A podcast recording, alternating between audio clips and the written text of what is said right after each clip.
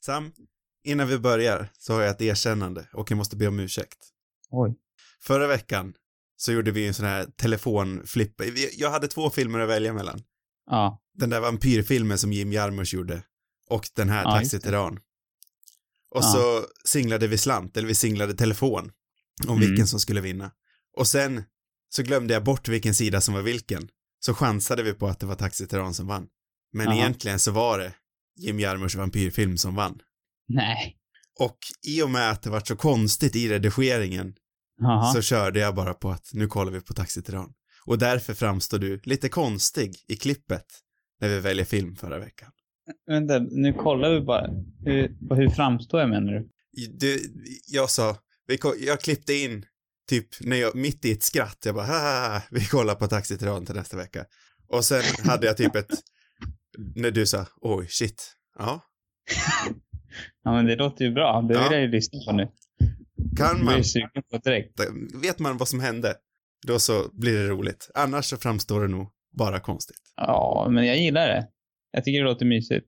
Så Jag, jag, kan, jag är nöjd. Du får gärna klippa mig konstigt igen. ja, Jag kanske inte så att det låter som att jag har liksom massa konstiga åsikter och idéer. Det, det vore lite trist nej, möjligtvis. men konstiga reaktioner, det är okej. Det är okej. Tror jag. Vad skönt. Nu har jag, jag hade det här legat på mina axlar hela veckan. En tung sten i magen.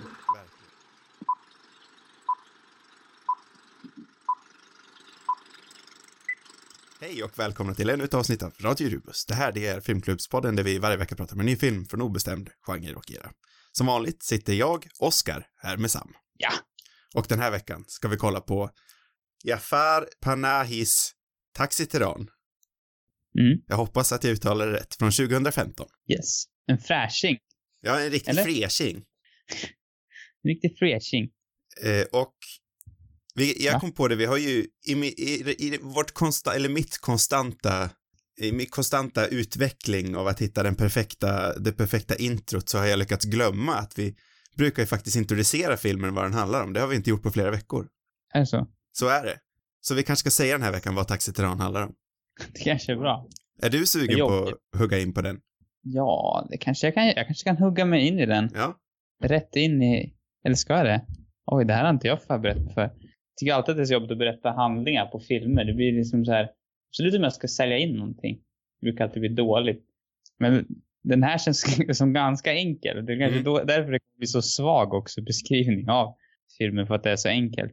Men det är mer eller mindre en film om en taxichaufför som åker runt i Teheran och han får besök av ett antal olika taximedfarare som liksom på något vis, eh, som jag säger, de beskriver, de blir på något sätt, beskriver väl samtiden i, vittnar kanske om någonting de har varit med om eller, eller så vidare som de berättar om.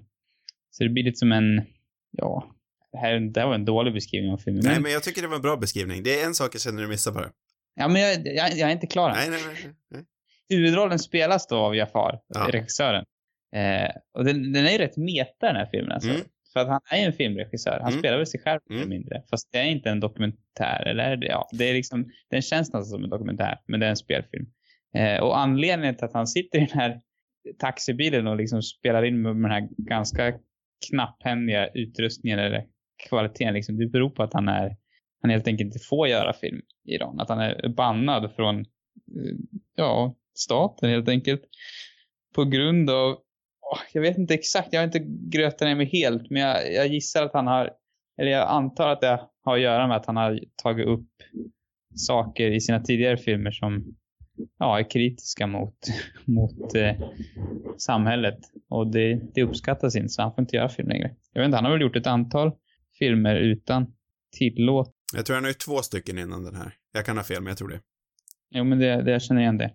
Och det här är väl kanske den, den mest vågade också hittills. Mm. Där han liksom ger sig ut i, i den här bilen. Eh, Ja, För de andra två har ju i princip skett inom husarrest mm. i hans hus, eller lägenhet. Men Ja, här, här har han ju verkligen vågat på stort och gett sig ut på gatorna. Ja, Eh, det- är otroligt häftigt faktiskt med den här bakgrunden. Och det är lite svårt att, att fatta det nästan tycker jag. Mm. Alltså, när man... Alltså det är så långt ifrån från våran verklighet på något vis. Alltså Mm. bara det här att man inte får göra film att man är förbjuden av staten, det är ju, alltså, för som svensk så är man ju väldigt liksom, lyckligt lottad. Det är så långt ifrån våran, det är så absurt egentligen. Ja, här får vi liksom pengar från staten, så Ja, man har ju möjlighet att, om filmen är bra nog så har man möjlighet att få finansiering från staten. ja men precis. Och här att alltså, man är liksom för, förbjuden att, att, att göra film överhuvudtaget för att man tar upp känsliga frågor eller saker som är, som är kritiska mot, mot staten. Mm. det är ju liksom, ja det är rätt sjukt också att man liksom, jag vet inte, man känner ju inte riktigt av, man, jag vet inte, det är inte så att gatan hotar honom kanske, det, men det är ändå liksom, jag tror du förstår vad jag menar. Från Ja, jag förstår. Man känner ju inte riktigt ett hot, det håller jag med dig om. Nej, men, men liksom, också när man funderar på när man ser filmen liksom på, på det sättet den är gjord, för det är ju de här kamerorna som sitter mer eller mindre eh, ja, men som sitter väl rätt dolda där i fram på bilen. Eh, Mm. och han liksom flyttar kameran själv ibland till och med. Men det är dock någon gång han bryter mot det. Det känns som att det sitter en kamera liksom i passagerarsätets rygg, eller vad man ska säga, i huvudstödet där. Ja, jo det finns, det finns ju några, det finns ju några vinklar i den här bilen. Mm. Och jag vet inte exakt om han har haft någon, någon mer med sig som har liksom, det tror jag jag vet inte inte. exakt hur det har gått till. Eh, jag vet ju att, i alla fall att han inte hade någon, det, finns, det är ingen ljussättning i den här bilen i alla fall, för det, det skulle dra för mycket uppmärksamhet till sig. Mm. Men det är spännande tycker jag just att, eh, ja, att man, som den här, när han lämnar bilen också egentligen. Mm. just liksom vad där. Eh, och sen också att alla, alltså på något sätt det här hotet mot skådespelarna också som inte är nämnda med namn i den här filmen. Mm. Alltså det tycker jag är otroligt spännande. Ja, och också alltså vilken, vilken uppoffring ändå de gör för att, för att liksom göra den här filmen och för att få fram, för den, som jag sa tidigare så tar den ju upp, alltså ja, många av, av just, ja, problemen eller liksom, det är mycket, den handlar, alltså hela filmen egentligen är ju en kritik egentligen mot, Mm. mot, mot staten och Mm. olika grejer. Men ändå väldigt Eh, subtil kritik. Ja, det är det. Något det, som det jag liksom uppskattar här- ändå. Ja, det är inte alls... eh, Det är liksom i, i vardagliga samtal på något vis. Mm. Utan att det blir preachy på något sätt. Utan det, det bara liksom flyter med på något vis. Och, och eh, Ja, för, Ja. för mig personligen känns ju liksom det här langandet av kultur, det här Mm. tjuvlangandet, det känns liksom helt overkligt. mm, Och där är väl kanske den, den tydligast, tydligast eh, riktade kritiken är ju just mot kulturförbjudet, eller vad man ska säga, med restriktionen av, av fri kultur. mm. Eh, Ja, och, och det, liksom det här med hans... eh, Vad heter det? Är det brorsdotter, va? Mm. Som är, för mig... Nej, systerdotter är det. Systerdotter. Alltså hon, hon är ju helt underbar Ja. alltså. Det var länge sedan jag såg en så charmig eh, karaktär i en film. Inte Linda förra veckan då? nej, Nej. nej, alltså hon har ingenting. ingenting på, på, på systerdottern i den här filmen. Hon är jäkligt skicklig alltså, men det är inte bara, alltså hon känns bara, hon är bara så otroligt charmig också. Ja. Ehm, och vad skulle jag säga egentligen? Det var någonting om hennes, ja men just att hon har det här skolprojektet också med, och alla de här reglerna liksom, vad hon inte får göra film om, vad som inte får vara med i filmen och, och eh, det där är också, alltså det, är vissa scener som blir liksom komiska eh, nästan, alltså och det, det är ju, det är ju delvis en komedi och, och men det är också, det finns ju ett sånt otroligt allvar också på något vis. Eller alltså, uppenbarligen finns det, men det är det som är liksom lite svårt att, att fatta nästan tycker jag. Alltså just att det här beskriver ändå en verklighet för, för de här människorna. Mm. Ja, och ändå känns ju liksom inte det, alltså verkligheten, vardagen känns ju inte dyster ändå. Det, det rullar liksom på och det, det är som en, hade man, Ja, hade man varit ovetande om kulturförbudet förbudet så hade man ju näst, ja, utöver de här langarna då, så hade man ju trott att det var vilket samhälle som helst. Ja, ja, men så är det ju verkligen. Och det är väl det som gör det så kraftfullt också. Mm. Liksom. Att, eh, ja men det, det är ändå ett så här, ja men det är som vilket samhälle som helst. Alltså man, man ser de här människorna och hur de pratar med varandra och, Mm. och allting så känns det ju, det, då känner man sig igen sig liksom i, i, i det såklart. Men eh, det är liksom inte, de- det är inte en dystopisk Nej, inte alls. utanför liksom och sådär utan man blir nästan liksom lite så här sugen på att åka, alltså det, jag Ja. tycker det, åka dit liksom och, och se kulturen och, och, och allt, Ja, jag tänkte faktiskt på det själv. Eh, för det, det är någonting jag älskar också. Jag tänker specifikt på den här öppningslångtagningen, eller vad man ska säga, när kameran är riktad ut mot vägen. Det är väl egentligen den enda gången man får se vägen från eh, hans perspektiv. Mm. Mm. Eh, och man liksom ser trafiken som verkar gå helt vilt till. Jag hade aldrig vågat köra bil. Ja, det tänkte jag på. Eh, och hur, hur han tar den här långa tagningen fram till den första gästen då, de hoppar in och där har man två människor som har eh, motsatta åsikter och man får ändå se liksom att alla tycker inte att det är ett helvete. Nej. Nu visar det sig Nej. att den killen visserligen är en tjuv. Men han är ju, han är ju likväl värd i sin åsikt han med. Ja, men alltså det är ju inte ett... Jag menar, människan är ju... Alltså det finns ju mycket med det här samhället som är förjävligt och som, som människor lider av. Men det är också mycket som är liksom... Ja, ja nu vet inte jag någonting om det för jag har liksom inte upplevt det. Men jag menar, det är ändå... Det är mycket också som är, som är lika. Ja. ja jag vill inte uttrycka mig allt för mycket om Irans samhälle egentligen. Jag känner jag, jag, jag kan inte nog om det för att uttrycka mig hur, hur vardagen ser ut.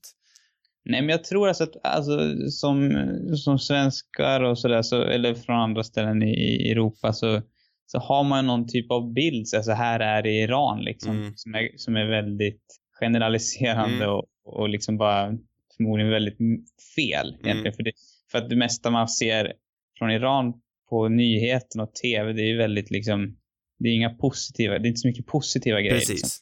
Och att se det här vanliga vardagslivet samtidigt som man väver in liksom, eh, den här kritiken, det tycker jag är så effektivt. Ja, och alla de här stolliga, glada, glada människorna och Ja, men precis, för de, de lever ju sitt liv och de har sin vardag liksom. precis. Och det är inget konstigt med det. Det är det som är, det är det som blir så, så intressant. Det är svårt, jag vet inte hur pass farligt det är det han håller på med liksom. Jag menar, de måste ju ändå vara medvetna. Han har ju ändå gjort de här tidigare filmerna. Mm. Eh, jag vet liksom inte hur, det är det som är så, som är, ja, jag vet inte, absurt. Ja, jag vet Ja, precis. Undrar vad straffet hade varit om han liksom blev fast. Men det känns också som att så här, om de vet att han har gjort en sån här film kan de inte, det är väl ett bevis för att han bryter mot den här, mot. Ja, och sen alltså filmen är ju offentlig. De vet ju att han har brutit mot det. Nej men det var det jag menade, det här är liksom ett, ett, ett bevis på något vis. Att Ja. han bryter deras dom eller så, eller vad man ska kalla det. Ja, för jag tänker särskilt då också att han, den här uppenbara filmningen som kan märkas utifrån, den bördan sätter han ju på sin systerdotter, Mm. om man säger så. För hon är ju den enda som inte har en gömd kamera. Nej.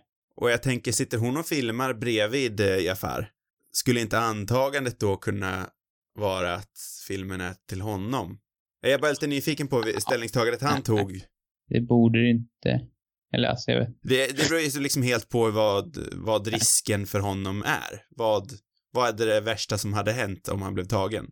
mm. För om vi säger att straffet vore jätteallvarligt, då är det kanske, det spelar väl ingen roll egentligen för, för, ur filmens perspektiv, men då hade väl faran varit större för hans systerbarn. Mm. Men jag vet inte. Nej. Nej, jag, jag vet inte heller. Men jag skulle i alla fall vilja prata lite mer om just den här genren dokudrama, om man nu ska kalla det för en genre. Mm. Ja, för man vet inte riktigt vad, vad, vad, vad är det här för någonting egentligen.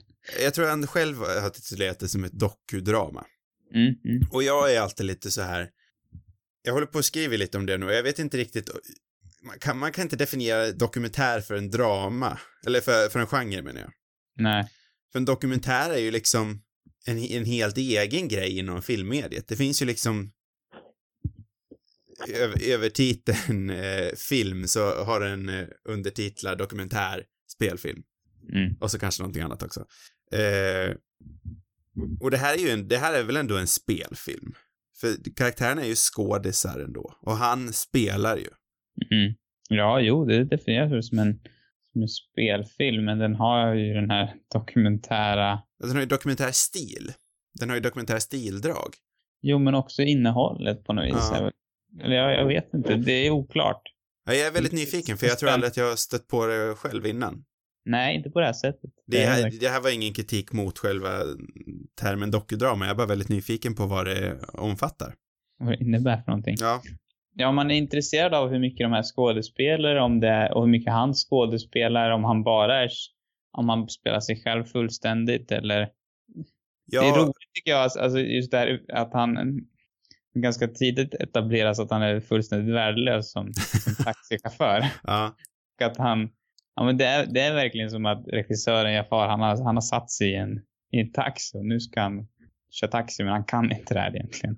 Det är liksom, bara utgångsläget för den här filmen är, är roligt tycker jag. ja, men för jag gick ändå ett bra tag och faktiskt trodde att det var, han hade satt sig i en kamera och såg vad som hände när folk hoppade in. Mm. Jag tror, jag visste ju inte i förväg att det var en spelfilm då, om, om vi kan kalla det för det. Jag tycker ändå vi kallar det för spelfilm. Eh, Ja. Och man insåg ju någonstans där mitt i att det sker ju för mycket liksom små cirkelkompositioner eller vad man ska kalla det för. Det är för många grejer som kommer tillbaka igen. Det blir för snyggt dramaturgiskt för att det här skulle skett i verkligheten. Mm. För den enda av gästerna, eller av, eh, eh, vad kallar man inte gäster, vad heter det? Av hans, av hans kunder, av hans passagerare, så heter det. Av hans passagerare som inte riktigt kommer tillbaka eh, rent tematiskt, vad jag kan tänka på i alla fall, det är den här eh, herren som var med i en bilolycka och hans fru. Mm, just det. Det knyter de inte an till igen. Nej. Jag tänkte hela tiden att den här videon han filmade kanske kommer tillbaka i slutet eller något sånt där. Men annars så dyker alla, något slags, någon slags tematik från alla de här ähm, passagerarna knyts ändå an eller utvecklas i nästa. Mm, mm, Jag tänker de här, de, de första två passagerarna som diskuterar dödsstraff till exempel, Mm. kommer ju tillbaka i den absolut sista gästen med den här aktivisten, hon med rosorna där. Det, det förekommer ju också med, som jag också tycker är bra, det är väl hans gamla granne, eller om det är nuvarande granne, gamla granne tror jag, Mm. som eh, när de dricker den här juicen och eh, systerdottern går in på det här kaféet Mm. och han berättar om att han har blivit överfallen. Mm. Och just att han inte vill, vill anmäla det för, för, för att han är rädd att, att de ska liksom bli dömda till dödsstraff. Mm. Så, så där tar de ju upp det igen också, Mm. eller alltså tidigare i slutet. Ja, så knyter de an till det ytterligare en gång i det absoluta slutet där hans bil blir rånad. Mm. Eh, och han, för han säger då i diskussionen där med kompisen att han önskar att han hade sett tjuvens ansikte. Mm. Eh, och vi får det blir återigen så att tjuven han blockerar kameran och vi får aldrig se hans ansikte heller. Nej, Så nej. det är ytterligare en grej de liksom knyter an. Det är väldigt Mm. mycket som är snyggt så. Mm. Eh, men det får mig också bli extra nyfiken på vad, eh, om jag kanske missade någonting med den här eh, påkörda herren. Ja, det hade inte tänkt. Det tänkte jag inte på faktiskt. Men det, det kanske finns någonting. Ja, det Mm. gör det säkert, för det i sig är ju ändå en bra scen tycker jag. Ja, verkligen. Den är ju också komisk liksom. Mm. Alltså, det är väl där, den känns väl mest uppenbart komisk kan man säga. Samtidigt som den är väldigt, all, väldigt allvarlig Mm. den också. Men eh, det är någon typ av väldigt mörk humor där med att hon ska, måste, sen vill hon verkligen hon vill ha det där beviset Ja. på, att, på att han ska ge bort vad det nu är för någonting, att hon ska ärva. Ja, det är en bra scen. Ja, nej, det är en jättebra scen. Och sen fortsätter ju det med den här äh, filmlangaren, Mm. som också är en väldigt härlig karaktär tycker jag. Ja. Och där funderar jag ju lite på vad, om den här herren verkligen är en filmlangare på riktigt, eller vart kommer liksom det dokumentära in? Vad är verkligt, vad är inte verkligt? Hur påhittade är de här människorna? Ja, men precis. Det, det vet man ju inte. Det är ju det, är det som är så fascinerande. Men det, men det skulle ju kunna vara att det är bara att det är han som är liksom på något sätt... Alltså jag gissar att de här skådisarna kanske tar... Eller alltså att, de, att det kommer vissa grejer som är verkligt på något vis och sen att det är andra grejer som... Ja, sen är det säkert förstärkt eller det kanske är liksom... Jag vet inte. Eller så är det helt bara... Det är bara han som är... Som är den här dokumentära delen av det, eller man ska säga. Jag vet inte vart jag fått det här ifrån, med, det här ifrån, men jag vill säga att den sista kvinnan i, jag tror hon har lite rödlätt hår, med rosorna, jag tror att hon är riktig. Mhm. Mm. Och att hon faktiskt är en offentlig person, men jag kan ha helt fel och jag vet inte vart jag fått det ifrån. Nej. Det, det kan jag inte avgöra. Men hon är väl den enda också som, eller för sig, hur är det, vet langaren om att han gör en film? Han, nej, han ser väl aldrig kameran va? Jo, kommenterar inte han kameran? Jo, det kanske han Det är gör. Som att alla kommenterar kameran mer eller mindre. Nej, det kanske de inte gör förstås. Nej, jag tror inte att alla gör det, men det, Nej, det stämmer Men- nog att det kanske är flera stycken som gör det. han tror jag gör det i alla fall. Men jag, jag, jag vill i alla fall säga att hon är den som har störst relation till kameran och hon snackar om att hon är liksom medveten om allting hon säger till honom. Hon vill inte, eh, hon vill inte att filmen ska bli solkigt realistisk, har jag för mig att hon säger. Mm. Eh, och där, där känner man ju också en genuin värme mellan de två. Mm, mm. För annars är han ju, det kommenterar hans gamla granne på också, att han är ju ganska avståndstagande annars. Han, han är ju inte den som accepterar en inbjudan till att komma in i, i lägenheten eller eh, men med henne verkar han verkligen slappna av. Mer än med sin systerdotter till och med. Systerdottern. De har ju väldigt spännande dynamik. Ja, men de två emellan liksom. Ja. Väldigt gnabbande stilen. På något vis. Hon, men allt, jag tycker allt med henne är väldigt underhållande också. Mm. Bra liksom. Den här, den här scenen han har gått ut också. Jag vet inte vad han gör för någonting då. Nej, det var precis det jag tänkte nämna. Jag tror aldrig att de säger vad han tänkte göra faktiskt. Eh, Det är lite av min favoritscen. Mm. Och då är inte han ens med. Men, men hon som liksom ska filma den här pojken som ska lämna tillbaka pengarna. Det, det tycker jag är väldigt bra. Jag för vet inte vad det är så bra med det, men Det är, men det är någonting som händer där. Det blir ju en helt annan, det blir en otrolig utstickare för då kameran rör sig helt plötsligt med handhållen och den får ett helt annat liv. Filmen får ju ett helt nytt perspektiv. mm, Eh, och man, man kan ju även undra där vad, om, jag tänker om vi nu ska se filmen som eh, en slags samhällskritik. mm. Vad, eh, vad syftet, om vi säger så, är med den scenen. Oavsett hur bra den är så undrar jag vad syftet är. Det är ingenting jag har tänkt på, men vi kommer säkert fram till någonting spännande nu. Mm.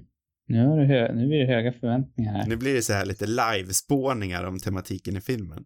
Mm. Ja, men det är ju lite meningen. Men jag ska tänka att den... s- Eh, det, är nu, det är nu problemet kommer. Att det var en vecka sedan jag såg filmen. Känner jag. Men det är väl just det här absurda att hon kan inte... Hon kan, det, det är, de, den vill ju framförallt, tänker jag i alla fall, ta upp det här med, med just hur absurda alla de här reglerna för vad man får, får porträttera i en film. Alltså Mm. för, att, för att hon kan inte ha med det där i sin film om inte han lämnar tillbaka pengarna va? Det är väl så, jag för mig. Ja, det är ju så det är såklart. Eh, och Så det är, ja, det är såklart, ja, det har du det är liksom rätt i. den Det blir ultimata scenen som, som, eh, som demonstrerar just de här sjuka reglerna som finns egentligen. ja, det har du ju verkligen rätt i. Där tar han ju verkligen hem poängen i samhällskritiken. Mm. Så den har ju verkligen en mening, den där scenen. Ja. För det är ju verkligen intressant också just att, att eh, skolan har ett projekt där eleverna ska filma. Mm. Någonting som ändå verkar vara något av ett tabu. Jag vet inte vad den allmänna inställningen till, till film och filmskapande är utöver Jafar. Nej, jag jag vet. Alltså, det här, det, jag tycker det där känns rätt äkta på något vis det där. Att, att de har det projektet. Jag kan tänka mig att det... Ja, för det är det jag tänker jag med. liksom. Det känns väl kanske en av de delarna som är, är mest dokumentär. Ja, precis. Det är väl bara att man inte... Man får bara inte göra film om vad man vill för någonting. Nej, nej, nej men det det, det, det var det som gjorde mig lite intresserad av vad, eh, just vad, hur det kom sig att, att läraren valde att göra det som ett skolprojekt om det är så restrikterat. Ja, men det kan vi ju aldrig få ett svar på om vi inte träffar den här läraren. Nej, men jag tänker att det är väl, det är väl inte så att det är ett, liksom ett, det är ju inte ett förbud mot att göra film. Det är väl bara att det är väldigt så här, det är väl precis som, som det var, har varit liksom i Sverige och andra länder tidigare, att det var väl mer, det var väl mer liksom begränsat vad man gjorde. Det kanske inte fanns regler då, men det var ju definitivt betydligt mer kontroversiellt att, att skildra vissa saker. Ja, ja, så är det. Så är det ju, det är som du säger, så har det varit i alla länder. Så var det i Hollywood också för med Hays-koden och sånt där. Ja. Men jag funderar bara på vad, vad, hur det kommer sig att läraren väljer att göra ett sånt skolprojekt när det finns så otroligt många regler. Men det kanske är just på grund av reglerna hon väljer att göra det. Ja, så kan det också vara, men ja, jag vet inte. Jag tror inte... Det beror liksom lite på hur man ser det. Det är liksom... Det är lite grann som att de i Hollywood skulle ha... Alltså på 30-talet, äh, vi kan inte göra film för att det finns så mycket grejer som blir för kontroversiella. Eller förstår du vad jag menar för någonting? Mm, ja, jag förstår vad du menar, men då blir det på en professionell nivå. Nu menar jag hur det kommer sig att, att hon vill låta så pass små barn göra någonting som har sådana himla restriktioner. Ja, jag vet inte. Det är väl samma att barn gör film i, i Sverige eller någon annanstans i världen och sen så blir det liksom extra bra där också. De kan väva in de här grejerna man måste följa. Jag vet inte. Det är som någon lektion i sig också kanske. Jag vet inte. Nej, inte jag heller. Sen, jag menar, den här läraren kanske, kanske vill att de ska bryta mot reglerna. Så kan det vara. Nej. Får dem att respektera det. Kanske är en, en lika politisk lärare. Ja, det är möjligt. Ja, jag vet inte. Så kanske de inte borde ha gjort på det där viset. Jag är lite nyfiken på, för om man tänker på en kontemporär filmskapare, så, äh, äh, inte Kurosdami, äh, jag, äh, nu står det helt still. Ashgar Farhadi. Ja, just det. Visst måste det vara han jag tänker på? Jag tror det. Mm. Jag kan Alltså, ja, han är också från Iran. Ja. Eh, nu har det gått så lång tid så jag glömde bort vad jag ens ville säga om honom. Jag menar att han var samtida, antar jag. Ja, eh, Om han också haft samma problem. ja, så jag antar väl att han inte har varit under husarrest. Det är jag väl ganska säker på att han inte har blivit. Nej. Eh, men han kom ju inte till Oscarsgalan på grund, det var ju ren protest mot Trump. Mm. Det hade ju ingenting med hans egna stat att göra. Nej, nej. Eh, Men jag tänker liksom hur hans, du som har sett eh, The Salesman, jag tänker hur hans stildrag jämför sig med den här. Den, den är väl inte handhållet filmad? Nej, inte så, nej. Den är mer klassiska det- stildrag. Ja, det är en, det är en film liksom. Eller så, ska man säga. Nej, den är inte alls, inte alls. Det är en, en vanlig film. Men Jag försökte snarare tänka på vad den har liksom, vad den vill säga. Om den också har, har vet du, samhällskritik liksom. Om det finns någon typ av nivå, eller vad man ska säga. Varför han, varför han inte till exempel är, är det kan ju vara så att jag fall bara, han kanske har gjort liksom för kontroversiella filmer.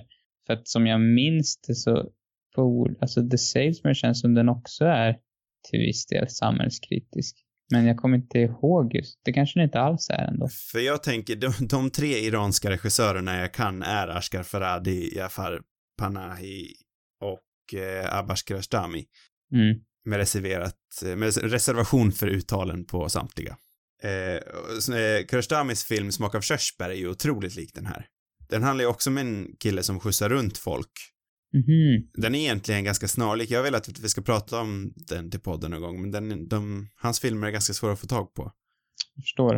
Eh, men den hade varit jätteintressant att jämföra med den här. Nu var det ett tag sedan jag såg den. Mm. Men den känns som att den eh, verkligen är ju gjord under lite snarlika förhållanden, för jag tror att han också hade problem. Eh, jag tror att han också flyttade för att göra filmer i Frankrike eller något sånt där. Mm. Och den här filmen räknas väl tekniskt sett som tysk, Ja, just det, eftersom den inte har rätt att släppas i Iran. nej, han kanske har fått, fått hjälp med distributionen och sådär. Och Precis. vidare.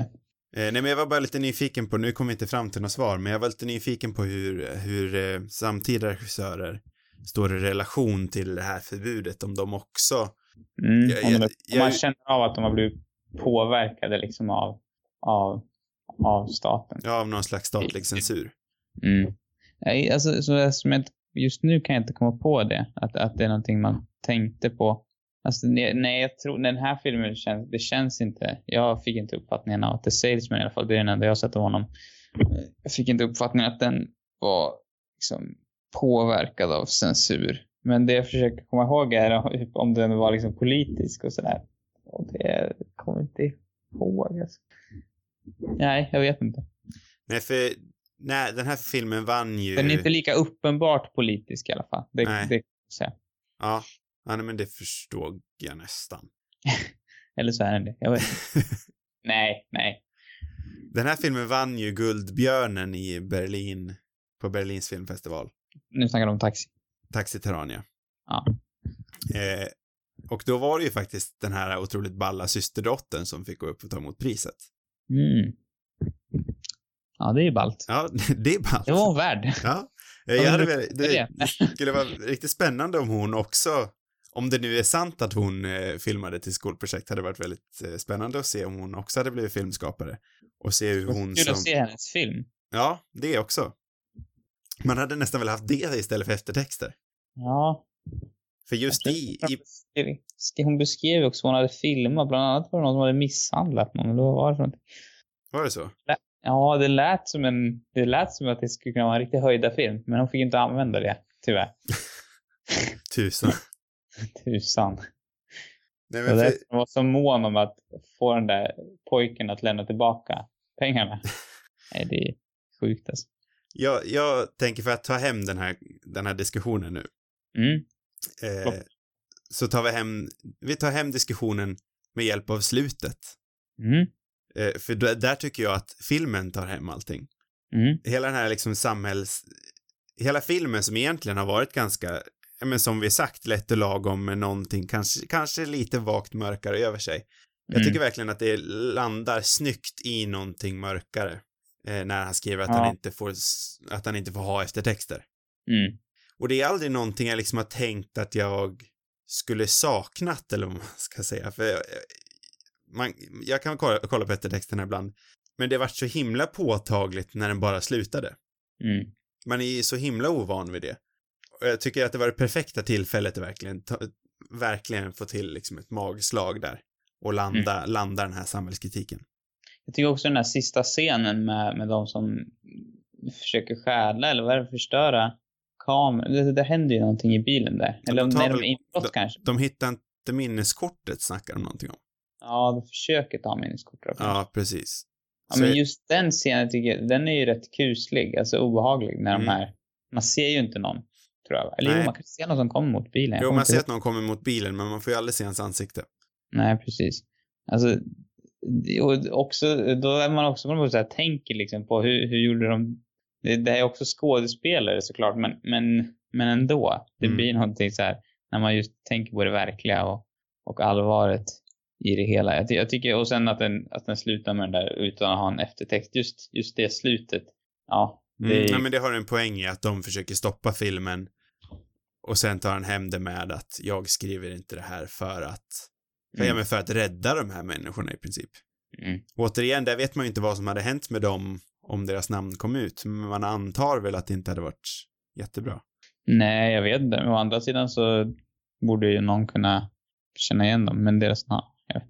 Någon slags, eh, Det, är fortfarande, det känns fortfarande definitivt som en uppoffring liksom. ja, någon, någon eh, allvarligare konsekvens lär väl ha fått, annars så Ja, hade jo, deras namn inte varit så hemliga.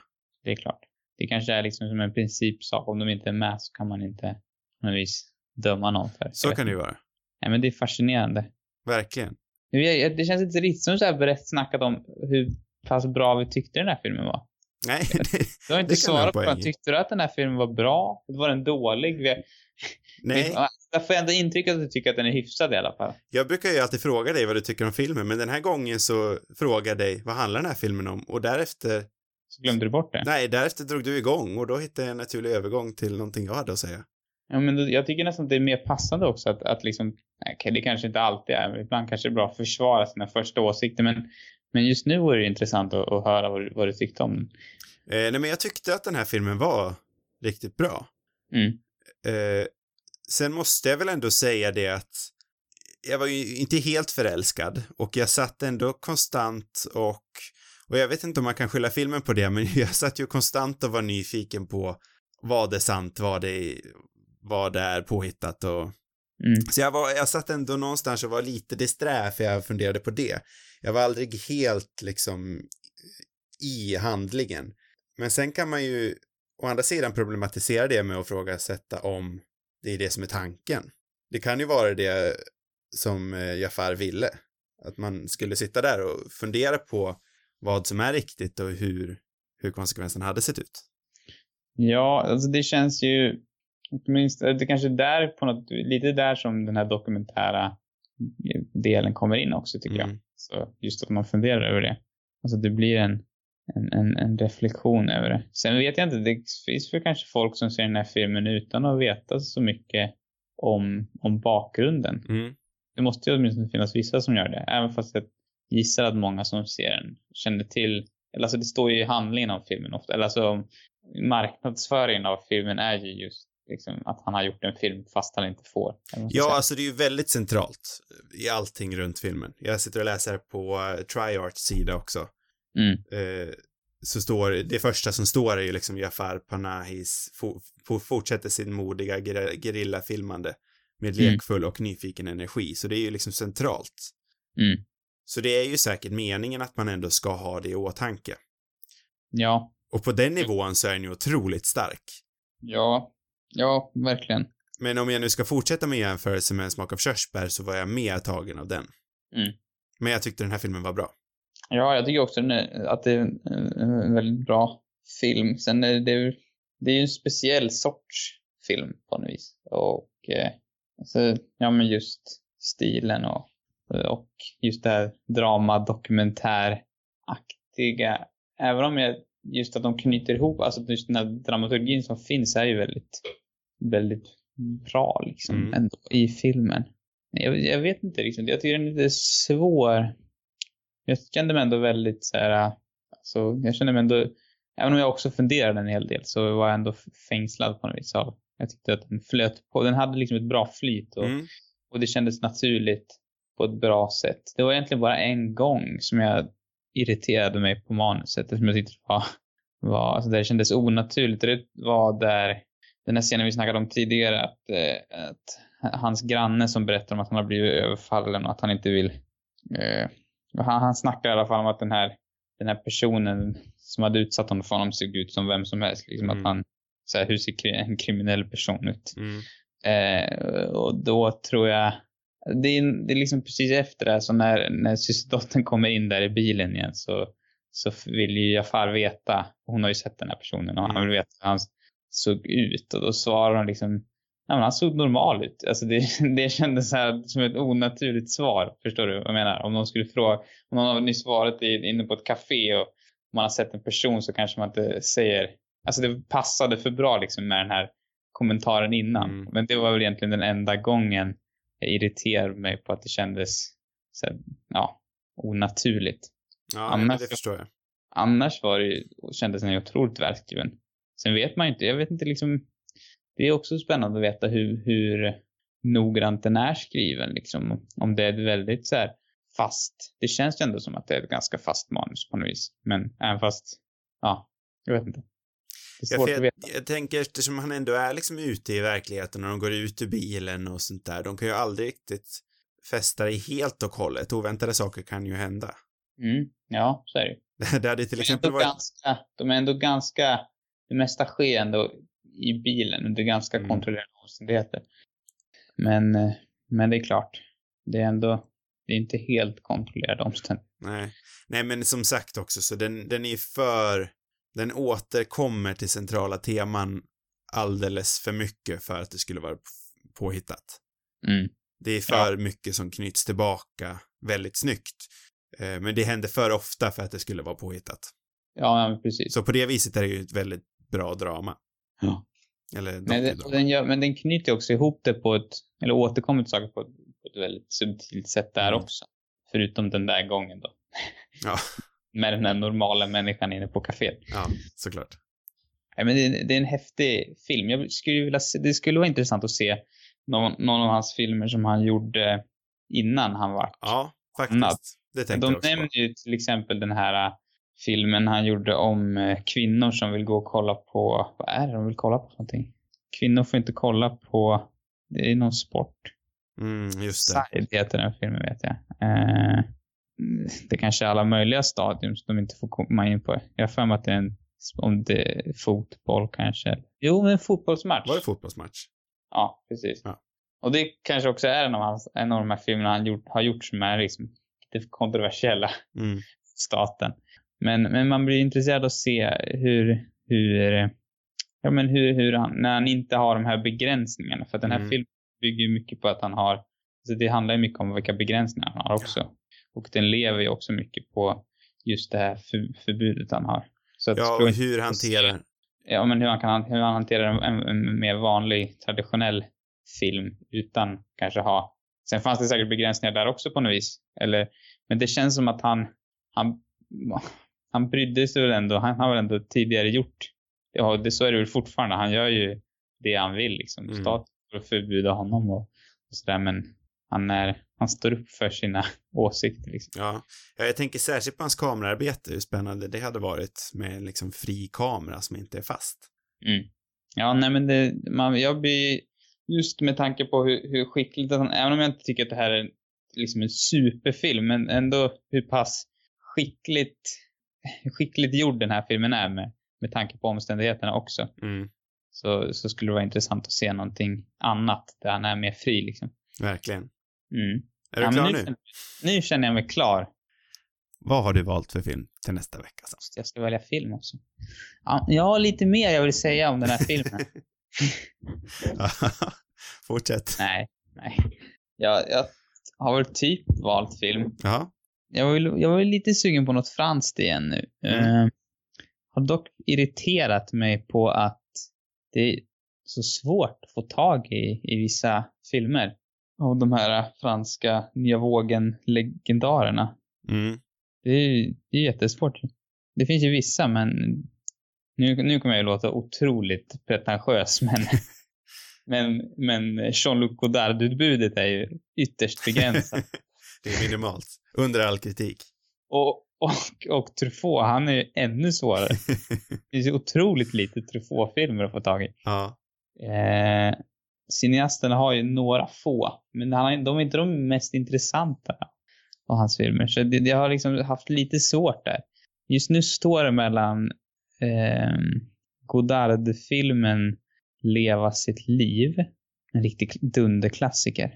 Eh, och sen har vi... Men det, den andra, mitt andra förslag, det är inte en, det är inte en Nya Vågen-film, men det, det är en fransk film av eh, Louis Malle. Vad är den heter nu då? ja, du är ju helt inne i min mörkzon just nu så jag kan inte hjälpa dig. Men Malle har du ändå... Han gillar du väl? Ja, ja, ja, alltså jag... Stigaljen i alla fall. Ja, ja, den var, den var riktigt bra. Jag har hört talas om allihopa, men jag kan inte hjälpa dig med, no- med några filmnamn eller deras filmografi. Lang, L'Incombluzien heter den. Eh, från 74. Det är en Louis Malle-film. Mm. Eh, om en... Eh, nu spelar sig 44. Om en pojke som eh, samarbetar med nazisterna men sen blir förälskad i en judisk flicka. Den tyckte Det jag låter- lät spännande. Det låter ju spännande. Ja. Men den andra är också spännande. Godard. Ja, det är svårt. Jag skulle egentligen vilja se den här, vad heter den? Eh, Breathless heter den på engelska. Den här Godard-filmen. Mm. Men, ja, men vi tar den där Mall. Ja, det tycker jag med. Fanns den på Louis cineasterna, sa du? Den finns på cineasterna. Shit vad vi har... Och vi har ju alltså Louis Malle är ju egentligen av, alltså han är ju, jag har sett två av hans filmer. Och i alla fall, framförallt den här Histergaljen tyckte jag var riktigt bra. Någon gång måste vi snacka. Jag, jag tänker om någon anledning att vi har sett Histerga, eller att vi har snackat om Histergaljen i den Mm. här podden just eftersom vi såg på den runt tiden vi började podden. Mm. Så jag tänker att det är en av de här tidiga filmerna vi såg, men vi gjorde ju faktiskt aldrig det. Nej, jag tänker också, men, men det var ju den här Luc Besson-filmen vi kollade Ja, på. precis, som också var riktigt bra. Ja. Men jag tänker någonstans varenda gång vi nämner Histergaljen att det är ju en poddfilm. Ja, det finns, jag har dessutom sett en annan film eh, i, också ungefär i samma tid. En fransk som heter, eh, vad heter den? Diabolique eller något sådär. Jag vet inte vilken regissör det är, men det är också en thriller. Alltså den känns också väldigt så här Hitchcock-aktig, Mm. precis som Stigaljen. Fast fransk liksom. Eh, nej, men den tänker jag också att vi har snackat, den borde vi också snacka om, för den tyckte jag Mm. också var riktigt, riktigt bra faktiskt. Men vi nämner en gång till vad, vad filmen vi ska se på till nästa vecka heter. Ja, Lancome Bluesien. Jag vet inte vad, om det finns något svenskt titel på den. Det gör det säkert, men Lancome Lucien Ja, Ja. precis. från år 74. 1974 ska vi se på till nästa vecka. Mhm. Det kommer bli spännande. Och den fanns Mm. som sagt på Cineasterna också. Yes. Om ni har det i era lokala bibliotek. Jag hoppas den finns någon annanstans. Ja, det kan vi också hoppas, men annars så får ni köpa den någonstans. Skyll er själv. Ja, precis. Den borde man ha. Flera avsnitt, de hittar ni som vanligt på cinemarubus.com. Har ni frågor och vill ha svar så skickar ni in det till cinemarubus.gmail.com. Och sen så har vi ju även sociala medier. Där heter vi Cinemarubus. Där är vi på Instagram och Twitter. Det var Mhm. allt för den här veckan. God natt! Det var tidigt för godnatt nu kanske. Ja, det är, vi spelar in tidigare än normalt, men god afton. God afton. Det har aldrig varit så här ljust när jag spelar in någon gång tror jag. Nej, jag tror inte det. Konstigt. Det är nästan brutalt ljust ute. Mm.